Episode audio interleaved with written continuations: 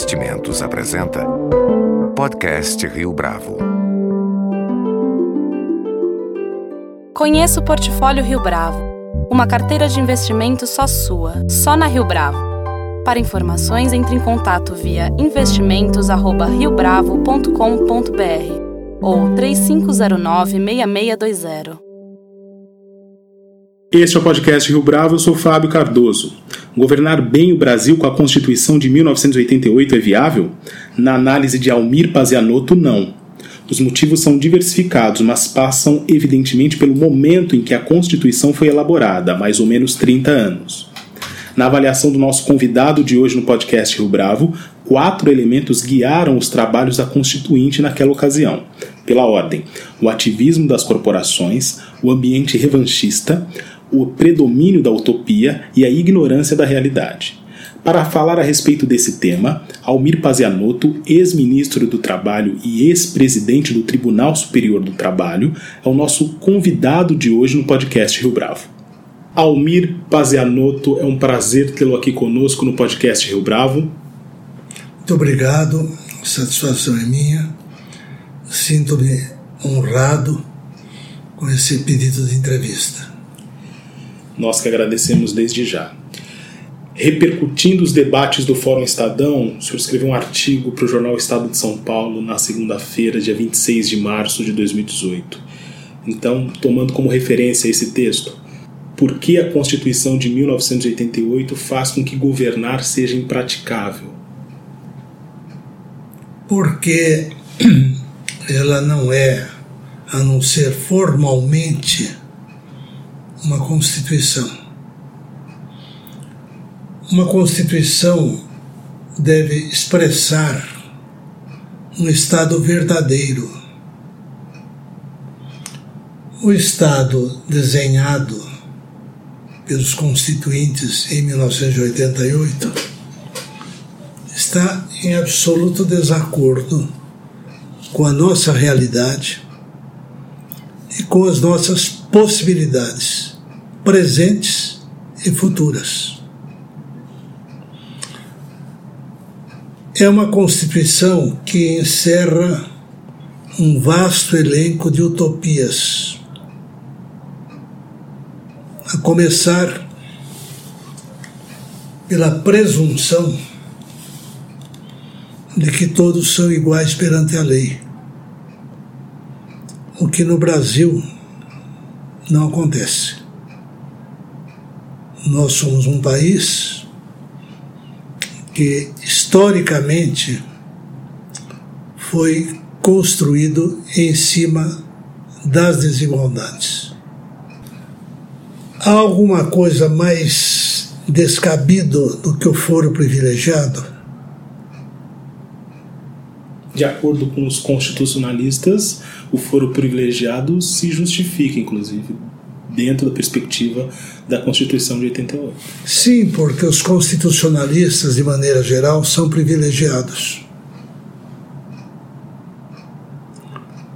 Você não vai encontrar os constitucionalistas aqui em Paraisópolis, Heliópolis, né, no entorno de Brasília. A Constituição de 88 ela não chega sequer a ser uma obra de constitucionalistas. Nós tivemos alguns constitucionalistas em nossa história, como Pontes de Miranda, João Barbalho, Rui Barbosa, o, o ex-ministro Carlos Maximiliano, Prado Kelly, Aliomar Baleeiro, foram grandes constitucionalistas. Hoje, ao olharmos a relação dos integrantes da Assembleia Nacional Constituinte, é muito difícil encontrar um constitucionalista ou um, um renomado bacharel em direito. Por quê? Na escolha dos integrantes, o povo não teve essa preocupação de eleger constitucionalistas. O povo elegeu, como sempre tem eleito, aqueles candidatos que gozam de maior popularidade. E a popularidade nem sempre coincide com uma sólida formação intelectual, moral, jurídica. A Constituição de 88, como eu digo em meu artigo, ela foi elaborada sem projeto ou anteprojeto. É como se quiséssemos construir um edifício de 35 andares ou uma casa térrea sem projeto. Sem projeto. A base dos, do palpite, da improvisação. Ora, sem projeto, como poderia ter nascido uma Constituição racional, organizada, bem estruturada? E esta é a oitava da nossa história. Nós tivemos a Carta Imperial de 1824, feita por determinação de Dom Pedro I. Tivemos a Constituição de 1891, em grande parte da responsabilidade de Rui Barbosa. Tivemos a Constituição de 34, e a partir daí a qualidade já se torna um pouco discutível. Não só a qualidade, como a vulnerabilidade. A Constituição de 1824 teve uma emenda. A de 1891 sofreu uma emenda. A de 37 teve duração muito breve, porque foi a de 34 teve uma duração muito rápida, porque logo foi abatida pelo golpe de 10 de novembro de 1937. E aí começam as emendas. A de 67, dois anos depois, teve a emenda número 1, subscrita pelos três ministros militares, que se arvoraram o papel de Assembleia Nacional Constituinte. E a de 88, que, se não me falha a memória, tem 69 ou 79 emendas e que pode ser adquirida por cinco reais na livraria do Supremo Tribunal Federal. Isto nos coloca diante de um paradoxo interessante. O Supremo que vende a Constituição às vezes parece desconhecer a Constituição, quando ele é o guarda por determinação constitucional da própria Constituição. Eu gostaria de tratar com o senhor o seguinte: quais são os excessos que impedem efetivamente a harmonia entre os poderes nessa, ou de acordo com essa Constituição de 1988? São os homens. O excesso não nasce exatamente da Constituição porque ela é uma obra inerte. Ela é um livro, não é? que está aí para ser consultado e aplicado e interpretado. O melhor exemplo de Constituição interpretada é a norte-americana. Por isso é que ela se conserva ao longo de mais de 200 anos. O papel do Supremo é interpretar a Constituição. Acontece que existe dentro da Constituição tanta matéria constitucional que torna-se praticamente impossível aos 11 ministros se debruçarem sobre cada processo com o necessário vagar para retirar uma interpretação lógica, racional, duradoura. esse conflito, essa falta de harmonia entre os três poderes, é? uma vez que o executivo legisla por medidas provisórias. O Congresso altera a Constituição ao sabor da conveniência, do momento ou da necessidade, ou da pressão política, ou da compra de votos. Entre os dois, o Supremo fica numa situação também extremamente difícil, é testado a todo instante, sob quase que irresistível pressão de opinião pública, a qual ele se tornou muito vulnerável na medida em que as sessões do Supremo passaram a ser transmitidas como se fosse um show de auditório. Hoje o Brasil tem uma quantidade inacreditável de constitucionalistas. Todo mundo hoje comenta a Constituição, interpreta a Constituição, às vezes sem tê-la aberto uma única vez. Sem ter lido, porque não é simples. Não se pensa um texto.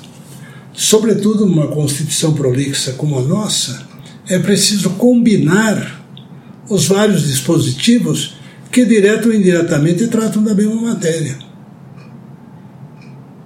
Aparentemente, não há nada mais claro do que a disposição que diz: ninguém será considerado culpado até o trânsito em julgado de sentença penal condenatória. Aparentemente, verdade.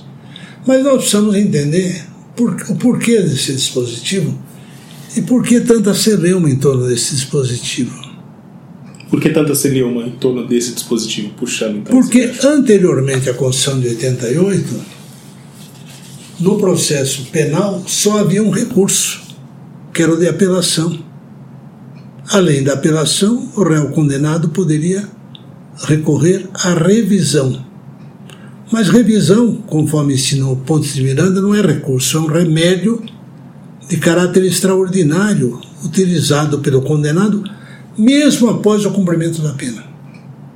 Não é um recurso, não está não é, dentro da, da, da, da plataforma de recursos. Com a Constituição de 88, foi criado um outro recurso, além da apelação. Foi criado um recurso especial. Por quê? Porque a Constituição criou o Superior Tribunal de Justiça, como órgão de uniformização de jurisprudência dos tribunais estaduais de justiça. E o STJ ah, recebe o chamado recurso especial, ou RESP. Então, da sentença de segundo grau, contra a qual anteriormente não havia recurso, proferida em apelação, hoje cabe um terceiro recurso. Ora, se há um terceiro recurso, não há o trânsito em julgado.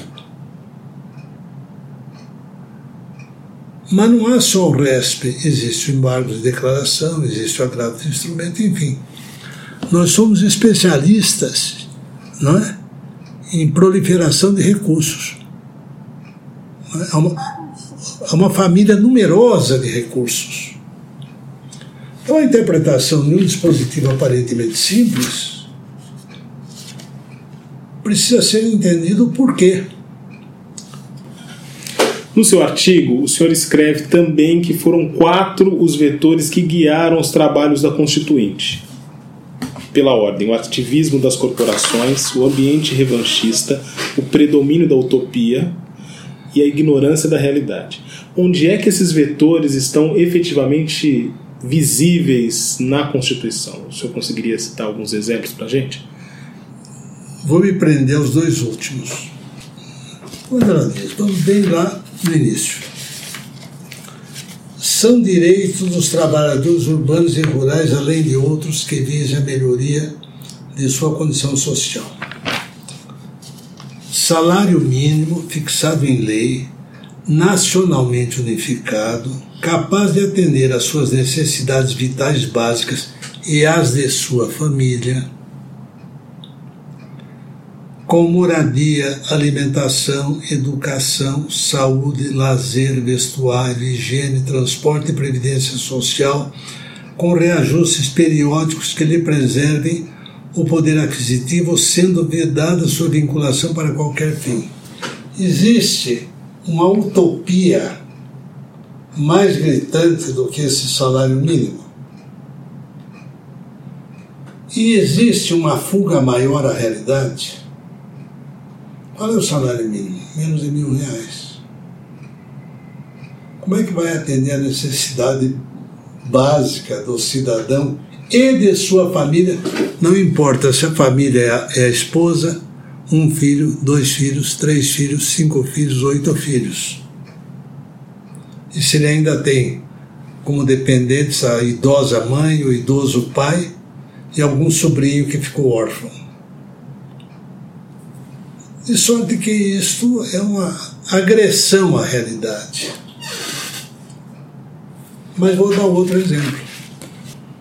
O tratamento dado pela Constituição à família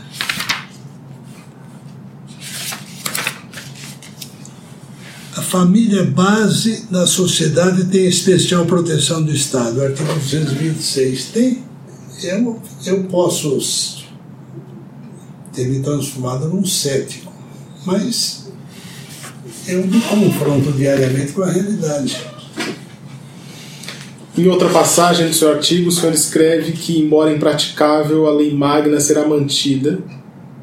Então, diante disso, minha pergunta é a seguinte: quais condições seriam necessárias para que fosse reformulada a Constituição? A Constituição, a Carta Imperial, foi fruto de um golpe. A de 91 foi fruto de um golpe. Derrubaram o imperador, precisavam de uma nova Constituição. A de 34 foi fruto da Revolução de 30. A de 37 foi fruto de um golpe. A de 46 foi fruto de um golpe. A de 67 foi fruto de um golpe. A de 69 foi de um golpe dentro do golpe. A de 88 foi fruto de um arreglo.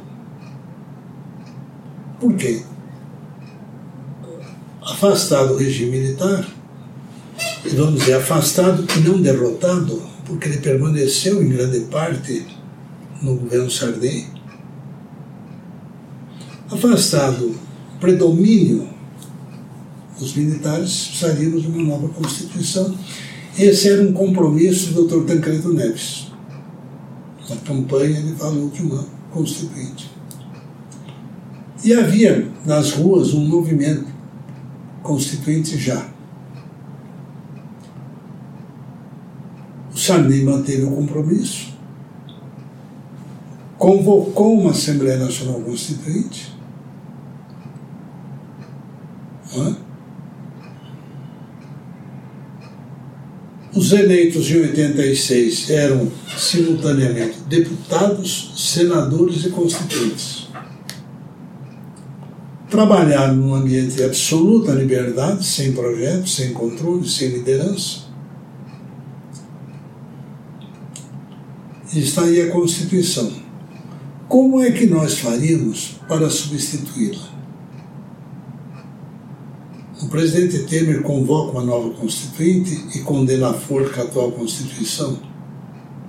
Porque ao convocar uma nova Constituinte, ele invalidou a atual, decretou a morte. Mas o presidente Temer não tem força política para isso. Chama uma eleição para Constituinte, diz: olha, a eleição de 2018 será para uma Assembleia Nacional Constituinte. Quem serão os eleitos? Os mesmos que estão hoje lá. Ou, se não todos, 50%, 60%. E os novos, quem serão? Pessoas de popularidade. Então, o risco é que nós não vamos ter uma, uma, um Congresso muito diferente do atual o, creio que foi o, o, o Cuso da Veja que disse, e o povo? O povo vai ser o mesmo.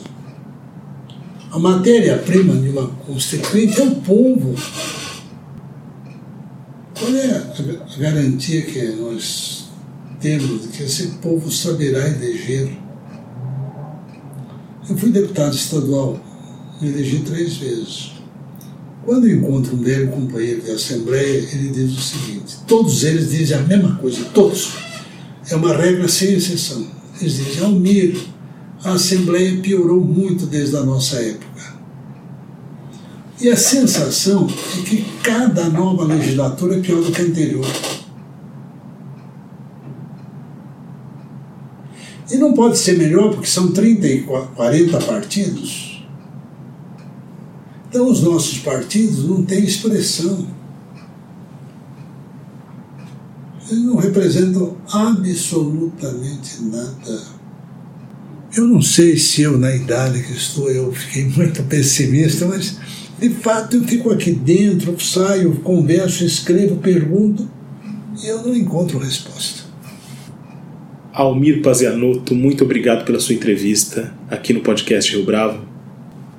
Eu é que agradeço a oportunidade de exprimir com liberdade, com hábito, a minha opinião.